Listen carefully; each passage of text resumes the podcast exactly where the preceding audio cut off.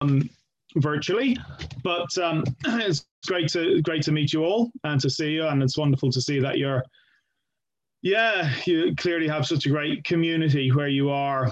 Um, we're going today to take a look at a fairly short um, extract from uh, John's first letter. Um, so if you have your, your Bible, you might like to turn to it first, First John, uh, chapter 2. It's close to the end of chapter 2 and we'll be reading from verse 28 to verse 3 in chapter 3. So a short, short passage. Um, I'll just read it now, and then we'll we'll kind of look at the introduction and uh, and see and see where the Lord will lead us. Um, First John chapter one verse twenty eight. Now, little children, abide in Him so that when he appears, he may have you we may have confidence and not shrink away from him in shame at his coming. If you know that he is righteous, you know that everyone everyone also who practices righteousness is born of him. See how great a love the Father has bestowed on us that we would be called children of God. And such we are. For this reason, the world does not know us because it did not know him. Beloved, now we are children of God, and it has not appeared as yet what we will be. We know that when he appears, we will be like him because we will be we will see him just as he is. And everyone who has this hope fixed on him purifies himself, just as he is pure. Now, First John, the letter First John, was written like many epistles in the New Testament, um, particularly a lot of Paul's epistles. It was written in response to heretical ideas which were infecting the church, to wrong ideas about who, specifically who Christ was. And the problem that many scholars believe John was writing to combat was the growing ideas of Gnosticism. Now, Gnosticism was a heresy and was a kind of a, a movement of thought which really started to become more identifiable in the second century. But the seeds of Gnostic thought were there, were present in the first century as well. And this is what John is writing against. Now, what do we mean by, by Gnosticism? Well, it comes from the Greek word gnosis, which means knowledge. And that's a very important concept in Gnosticism. And if you kind of look a little bit more generally at Greek thought, um, it's very unlike Jewish thinking and the sort of thinking that you would see, you would encounter in the Old Testament and indeed in the New Testament. In the Greek world, the Greek mind, existence was binary, it was dual. There was, on one hand, the physical world, which was corrupt, which was impure, which was, if you will, sinful. And there was the spiritual world, which was pure and which emanated from God and was an expression of who God was. And in the Greek mind, you could not have a convergence of the spiritual and the physical. They always had to be kept separate.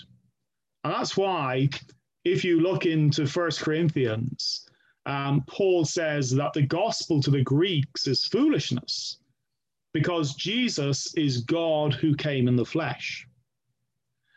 And this thought was very much um, part of Gnosticism and part of the Gnostic heresy. So the idea was that you could have spiritual enlightenment spiritual secret knowledge, which would bring you to a state where you could communicate with God. But it didn't really matter how you lived in the physical world because the two are separate. And again, this is very different to what the Bible teaches us. The Bible teaches us that how we live now has profound spiritual implications. And the spiritual and the physical are not separate, but they inform one another. And this is what Paul, sorry, what John was writing about here. And he was reminding those people who are reading it of the importance of living righteously, of living in a way which reflected the pure character of who God is. If you look later on in First John chapter 4, John talks about the character of the Antichrist, and he says, The spirit of the Antichrist is that which denies that Jesus has come in the flesh. But the Spirit of God comprehends and acknowledges that Christ indeed has come in the flesh among us. So we believe as Christians that God became man in Jesus Christ, that he lived among us, that he's very concerned with how we live now and how our, our status as his sons should be reflected in how we live. So that's the reality. And that's the reality of Jesus' first coming, when Jesus came as God incarnate to save us from our sin. But equally, and this is what John is emphasizing in this particular passage. It is the reality of his second coming. And John is writing here to um, encourage believers by pointing to Jesus' second coming and using that as a way to give us confidence to live now for the Lord Jesus and to live in a way which is righteous and reflects God's character. So, Christians must always, as a principle, be looking forward. We must always be looking forward to the day when Christ is to return. And Paul, oh, sorry, John is saying here that there are two ways that you can respond to Jesus Christ when he does return. And you can see here in verse 28, he says, It is either with confidence or in shame. And as we go through John's John's writing generally, and particularly John, First John here, this epistle, you will find that John very often writes in terms of a binary distinction, a little bit different to the way the Greeks were thinking. But there is no gray area with John. John tells us, you know, you are either of the light or the darkness. You are either of the truth or you are of lies. You are either children of God or you are children of the devil. And here he's telling us there's only one of two responses to Jesus when he comes again. You will either be able to look forward to his coming with confidence and be confident when he returns, or you will shrink back ashamed when Jesus returns. There is no middle ground, it's one or the other. Now, when we look at these two types of people, those who are confident and those who will be ashamed, we want to think, I'd like to think, first of all, about what about those people who are going to be ashamed when Jesus returns? Because the particular word there, being ashamed, we meet it elsewhere in the New Testament. And we meet it very famously in Mark's Gospel in Mark chapter 8. If you have your Bibles, we'll take a look at Mark chapter 8 because Mark writes very clearly here about being ashamed and not being ashamed, but particularly about being ashamed. So if you have your, your Bibles there, turn to Mark chapter 8 and verse 34. And Jesus summoned the crowd together with his disciples and said to them, If anyone wants to come after me, he must deny himself, take up his cross, and follow me. For whoever wants to save his life will lose it. But whoever loses his life for my sake and the gospel's will save it. For what does it benefit a man to gain the whole world and forfeit his soul? For what could a person give in exchange for his soul? For whoever is ashamed of me and my words in this adulterous and sinful generation, the Son of Man will also be ashamed of him when he comes in the glory of his Father with the holy angels. Being ashamed of Christ now is rather wanting to live for this world. Those who are unwilling to pick up their cross, those who are unwilling to deny themselves and follow him, are ultimately ashamed of Jesus and ashamed of his words. And Jesus says, in this adulterous and sinful generation. Adultery in the Bible is often linked to going after alternative gods, going after alternative ways of worship, those which God has not recommended. That's certainly clear in the Old Testament, where Israel is again and again accused of adultery.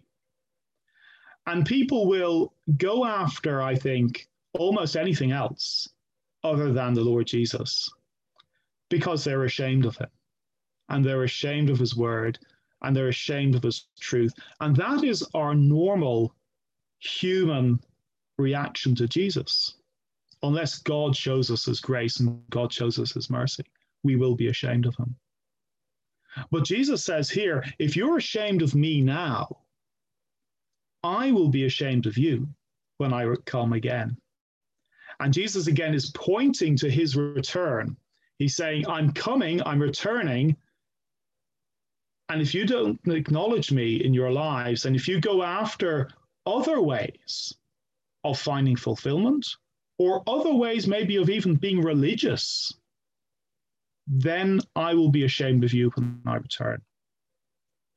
And that shame is not just a kind of an embarrassment here with Jesus when he returns, but rather it is absolutely disowning people and completely turning them away. In Matthew chapter 25, verse 41, we're told at the, you know, when Jesus comes again, we're told of the, um, the imagery of the sheep and the goats. And he says to the goats, Depart from me, you cursed, into the eternal fire prepared for the devil and his angels. So that is the substance of Jesus' shame. He will not acknowledge you before the Father. In fact, he will turn you away from him entirely. Now, if you are ashamed of Jesus now, then how much more will you feel shame when he returns? And John is reminding us here you can either be confident or you can be ashamed.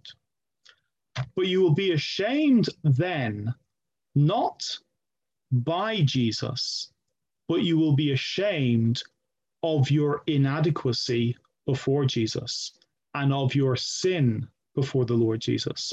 That's what will cause you that shame. Um, I was talking a few weeks ago to a friend of mine. It's a nice kind of illustration. Who, who used to be involved in music quite a lot, and um, his band was invited one day to appear on a quite well known TV show in the United Kingdom. So he obviously made sure that when he was going on to perform on television live, he got on the right gear. I don't know if he went to a tailor, he got a suit measured, but he made sure that he looked as smart as possible. And he thought, you know, he told me I was looking really good that night as I was in the television studios. He was walking down a corridor in the television studios when suddenly around the corner, a very well known rock star started walking down the corridor to him. And he said, I was just absolutely taken aback because this guy, he looked like he was about seven feet tall. He was covered in jewels. He was wearing, you know, he was dressed like a king. And he was followed by this entourage of people around him as well. And it was just like he had come from a different planet. And my friend, who had made the very best effort he could to look as good as he could under his in his ability, was just blown away by this person. And he felt like a worm. And he was completely humiliated in this man's presence. And, you know, if that can happen at the human level, imagine how you will feel when you have attempted to clothe yourself with your own righteousness, the filthy rags of your own righteousness that Paul speaks about, and you on the day of judgment, when Jesus returns, are confronted with absolute holiness, the absolute personification of everything that is divine, everything that is holy, everything that is pure, and you are left to your own righteousness. And that's what it's going to be like. But John wants us to be confident. And he's saying here, he's writing to us so that you're going to be confident actually when Jesus returns.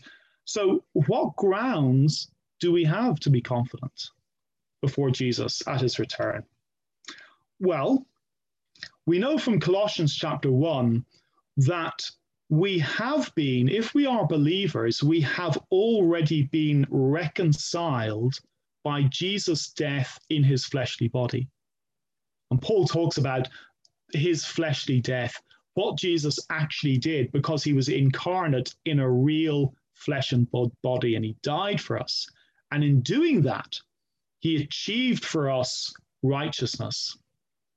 We know the famous quotation from Second Corinthians chapter 5 that God made him who knew no sin to become sin for us so that we might become the righteousness of God.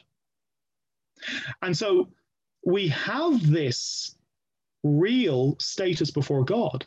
If we are in Christ, we are righteous before God, and we can stand with confidence before Him. But that confidence grows, I believe, as we live out righteously now. And when he returns, we can stand with absolute confidence. How we live makes a difference. How we live makes a difference to our lives, to our confidence before God. John is saying here, if you look at, the, at verse 28 again, he says, Abide in him, so that when he appears, we may have confidence. Abide in him.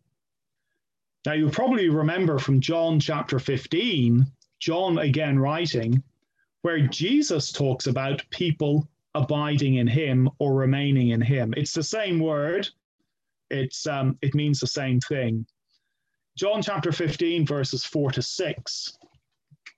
Jesus says to his disciples, Remain in me or abide in me, and I in you. Just as the branch cannot bear fruit of itself, but must remain in the vine, so neither can, can you, unless you remain in me. I am the vine, you are the branches. The one who remains in me, and I in him, bears much fruit. For apart from me, you can do nothing. Abiding in in God is abiding in the Lord Jesus. And it is resting in the reality that He provides everything we need, that He is our source of life. And when we trust in Him for that, and when we seek to live obediently to the Lord, then we will produce fruit because we must produce fruit. Because if we are connected to the living vine, that's what will come. Life will come and fruit will be produced. And the Christian's confidence in the world today I think, is very much linked to our producing fruit as we produce fruit. And Paul talks in Galatians chapter 5, doesn't he, about the fruit of the Spirit love, joy, peace, patience, kindness, goodness, faithfulness, gentleness, self control. Probably all your children know that one. Um, as we produce this fruit, my children know it better than I do. But as we produce the fruit, we know and we can see that God's life is actually being reproduced in us. And as we see that, we grow in confidence. In Second Peter chapter 1, there's a wonderful passage that Peter where Peter describes a very similar list of expressions of Christian living, very similar to Paul's list in Galatians chapter 5 of things that you should be producing when you're a believer. And when he comes to the end of the list, he then makes this statement. He says, Therefore, brothers, be all the more diligent to confirm your calling and election. For if you practice these qualities, you will never fall. Our calling, our election, our righteousness is confirmed in our lives when we produce fruit. And as we produce fruit, we get more and more confident in our standing before the Lord. It doesn't change our standing, but it changes our experience and our confidence now. But he says this, and I think it's wonderful that Peter says this if you practice these qualities, you will never fall. Well, look at the life of Peter. You know, he was the one who denied Christ three times. He was the one who, in the book of Galatians, was a hypocrite. Paul had to confront him over his hypocrisy. But he's saying, You will never fall. Yes, you might stumble. Yes, there might be times where you mess up a bit, but you will never fall. And that's great confidence, I think. But if you look again at our righteous status and our confidence in that. In verse 1 here, 1 John chapter 3, we're given another reason to be confident. And John says, See how great a love the Father has bestowed on us that we would be called children of God, and such we are. The reality of God's love is another reason for us to be confident today and to be confident when Jesus returns. It's an interesting phrase, actually, where John says, See how great a love. Some translations might be, What kind of love God has bestowed on us. Um, the original Greek word, word is potapos, which actually means originally of another country, from another country, otherworldly foreign. The type of love that God has shown us is otherworldly, it's supernatural. And we know it's supernatural because he calls us children of God. Well, naturally, we're not children of God, are we? In Ephesians chapter 2, we learn that our natural state is that we are dead in our trespasses and sins. We used to follow the prince of the power of the air. Satan used to be our father. We were children not of God, but children of wrath. And Paul reminds us of all those realities in the past in Ephesians chapter 2. But because God's love is so strong, is so otherworldly, is so supernatural. He has taken us from that position and he has made us children of God. And John emphasizes it here. He says, We are called children of God, and such we are. That is what we are now. We've moved from being children of wrath to being children of God. This is not simply a title. It is a fact, it is a reality. Now, there's one word in there which I think is really important. And it's a word which demonstrates the power of God. And that is called. John says, we will be called children of God. That word is used very significantly in other places in Scripture. in Romans chapter 4, Paul is talking about the faith of Abraham. And he's reminding us that you are not regenerated by your works, you are not regenerated by your physical inheritance, but rather you are made righteous by your faith. God's power working in us, making us righteous through faith. But one thing that Paul says here is that God gives life in Romans chapter 4. He says, God gives life to the dead and he calls into existence that which is not. God calls things that do not exist and they become something. And we remember with Abraham, his great struggle was that he was so old that he could not have children. Neither could Sarah. Or they would not be expected to because they were almost dead. But God rather brought life into existence in that particular context. And equally, when God calls us children of God, he makes us something that we were not. He brings us into life by calling us into life. And in Romans chapter 8, we're told that those he predestined, he also called. And those he called, he glorified. And he called us to be transformed into the image of his son.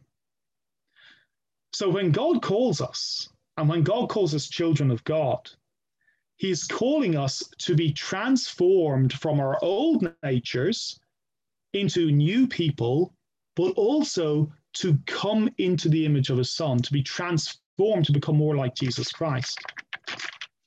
And we become more like the Lord Jesus as we live in obedience to God from day to day. But also, us being like Jesus is going to have a great significance when he returns again. We're going to see that in a few minutes. Now, as we go through this short passage here in First John, we can find another reason for us to be confident before God and be, to be confident before Christ when he returns. And this actually may, at first blush, surprise you. This might be a little bit counterintuitive, but John says this. He says, For this reason, the world does not know us because it did not know him. The world not knowing us, that is, the world not recognizing us as God's children, the world not indeed paying much notice of us at all, and the world thinking of Christians as maybe being a bit fringe, a bit lunatic, a bit strange, is actually a proof of our regenerated status, is a proof that we are God's children. Um, we may, you know, sometimes think and we may despair sometimes and look at the fact that the society that we live in no longer or very, very seldom recognizes Christian values. And I think that's a reality as we look in the society we're living in. Um, it's turning increasingly away from God, and it's turning increasingly away from God's truth as being a foundation for how our laws should work and how we should live. And I probably don't need to tell you too much about that. It's, it's pretty clear.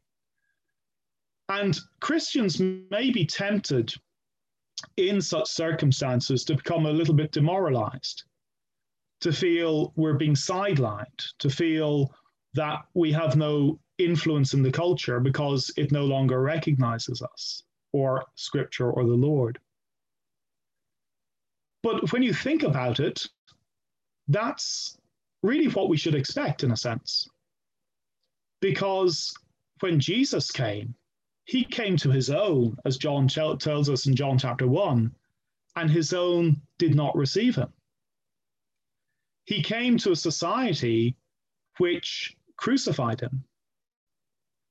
In 1 Corinthians chapter 2 verse 8 Paul writes that if the rulers of this age had understood who Christ was they would not have crucified him. And the fact that they did shows so clearly that they were absolutely ignorant of who Jesus was, and therefore they rejected him. And so for us, if we're living in a world which rejects God's truth, sidelines and marginalizes Christians in, we'd say, the public square, we're not to become disheartened. We're not to worry about that because it's actually what we should really be expecting. Now, of course, we want to make God's word known. We want to make the gospel known. We want to tell as many people as we can about the hope that is within us and to give a reason for it. But we're not to become discouraged when very few people accept it and when it never becomes mainstream. And I also think that should maybe keep us from wanting to perhaps use every possibility to become mainstream.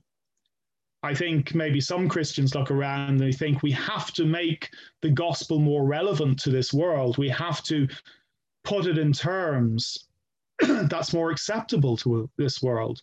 Well, we don't, because God has not told us that it's going to be acceptable or popular. Now, we want to express the gospel in ways that people will understand. Of course, we do. We don't want to throw in unnecessary stumbling blocks, but neither do we want to become discouraged. So that's an encouragement, I think, again, for us this morning. It is a counterintuitive encouragement, but it's encouragement nevertheless. Another encouragement is the present fact of who we are. So John says in verse 2 Beloved, now, now we are children of God, and it has not appeared as yet what we will be. Now we are children of God. We have this reality of being God's children. Why are we God's children? Because we have received his spirit. We have been regenerated by the Holy Spirit that we received when we repented, when we turned to Christ. And we're also God's children by adoption. In Romans chapter 8, verse 15, he says, We have received the spirit of adoption. So we are both regenerated and we are legally God's children. He has adopted us, He has taken us into His family. And we have this real status of God's children. So that's a confidence that we can have now and look forward to the future with confidence because we know that when Christ comes, he's coming for his brothers and sisters. Now, there's something really interesting here. And I think when you look at it, it actually, to me, demonstrates the authenticity of Scripture and the believability of Scripture. Because John says to us here, Beloved, we are children of God, we are now children of God, and it has not appeared as yet what we will be. John is saying, in the future, when Christ returns, when we are glorified, I don't know what that's going to look like. I don't know what it's going to be entirely. And this is interesting. I was I was just talking to a friend a couple of nights ago. Um, he has a PR company and he's into PR, and we were talking about the Apostle Paul, and he has some some knowledge of Scripture, but he was saying, you know, he thinks, and he's wrong, in fact, but he thinks his concept is that the New Testament paints the Jews in a very dark way in saying that they were responsible for Jesus' crucifixion because that would have made the message of the gospel more acceptable to pagan society. So his idea is basically Paul wrote badly about the Jews so that, that he would have this good message and this more acceptable message for the pagan world. Now, obviously, in fact, that's wrong, and I was trying to remind him of, of Romans 9 to 11. But his idea was that Paul was a PR man and he was trying to make an acceptable message. But if you look at what John's writing here, if you're a PR man, you're going to try to at least tell people a little bit about what they're looking forward to. You know, he says, We have this great hope here, and now I'll paint you a picture of what it's going to look like. But he doesn't say that. He just says, We don't know what we will be like when he comes, but we know that we will be transformed into his image. And so to me, that is a very clear proof that John is telling us the truth here. He's not painting us a picture. He's not coming up with some kind of manipulated PR message that's going to be acceptable to people, but he's simply telling us what God has revealed to him. Now, believers are expected to walk by faith. And as we look forward to Jesus returning, we are living in this world justified by faith. And that goes way back to the book of Genesis, doesn't it? Back to Genesis chapter 15, verse 6, where we're told that Abraham believed God and it was credited to him as righteousness. So we don't know how it's going to be exactly when Jesus returns, but we do know it's going to be glorious. And we live now by faith in him. And we express that faith through, through obedience. But this tension that we have here of living for the Lord and not knowing exactly what is going to come in the future is going to be resolved when Jesus does return. Look in verse 2 and the rest of verse 2 there. He says, Beloved, now we are children of God, and it has not appeared as yet what we will be. We know that when he appears, we will be like him, because we will see him just as he is. We will be like him because we will see him just as he is. When Jesus returns, God's children will be completely transformed into the likeness of Christ. We will be glorified like, with him. And then we will see him as he is. And that's an encouragement for us now because we understand more about who Jesus is, the more we become like him. And the more we obey him in this world, the more we live by faith, the more we seek to be obedient to God's commandments, the more we become like Jesus. And the more our character is changed into his. In Colossians chapter 3, verses 1 to 4, we're told, um, Paul reminds us, doesn't he, about the new reality that we have as believers. You might want to turn to that actually. Uh, Colossians chapter 3, verses 1 to 4. Paul says, Therefore, if you have been raised with Christ, keep seeking the things that are above, where Christ is seated on the right hand of God. Set your minds on things that are above, not on the things that are here on earth. For you have died, and your life is hidden with Christ in God. When Christ who is our life, is revealed, then you also will be revealed with him in glory. Paul is reminding believers that we've been crucified with Christ, we've been raised with him. Our status now is as God's children. Christ is at God's right hand, and he's interceding for us there.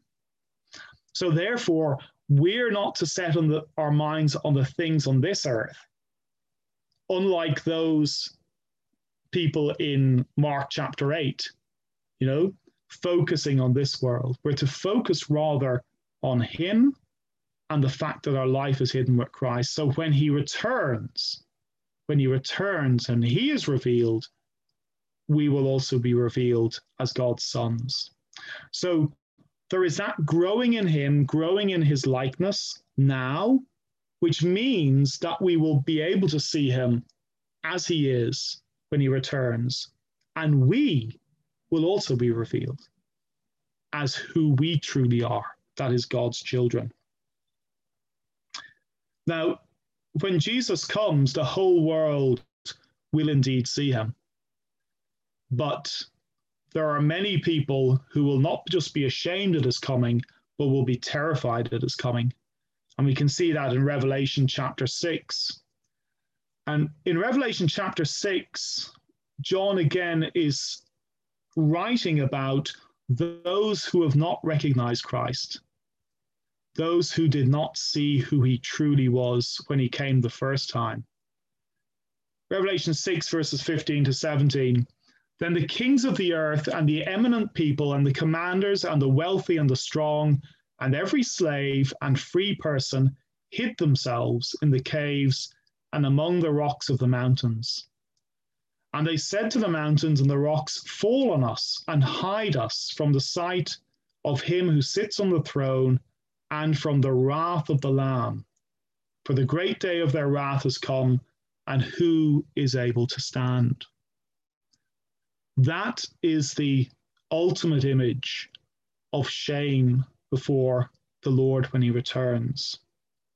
And that is how people will respond to him when they see him as he truly is, when they see him in his unrevealed or his completely revealed righteousness and power and holiness. But Christians can look forward to him with confidence. And John leaves us with an instruction, a very important instruction. He says, Everyone who has this hope, that is, looking forward to Christ's return, who has this hope fixed on him, purifies himself just as he is pure. God wants a church, a bride that is pure, that is holy before him. Now, we will, of course, like Peter, mess up. We will sometimes do things which we need to repent of, of course. But as we live in obedience to Him, He purifies us. He is divine. We are the branches. He produces that fruit in us. He's looking for obedience. He's looking for a life now lived in this physical world which reflects the spiritual reality of who we are as His children. So I'd just like you to encourage to encourage you to to live for him now, to encourage you with these great promises which John has given us as we look even just into this week to serve him. Let's pray. Father, we thank you so much for your word. Thank you, Father, for the great encouragement that it is to us. Lord, you remind us to look forward to the coming of Jesus to his return. And Father, we do look forward to it. And I pray now, Lord, that there is no one here who will be ashamed at his return, but Lord, that they may all look forward with confidence. And as we seek to be obedient to you in this day, as we seek to grow in you and to produce fruit, we just pray that we will remember that you are the vine, we are the branches. Without you, we can do nothing.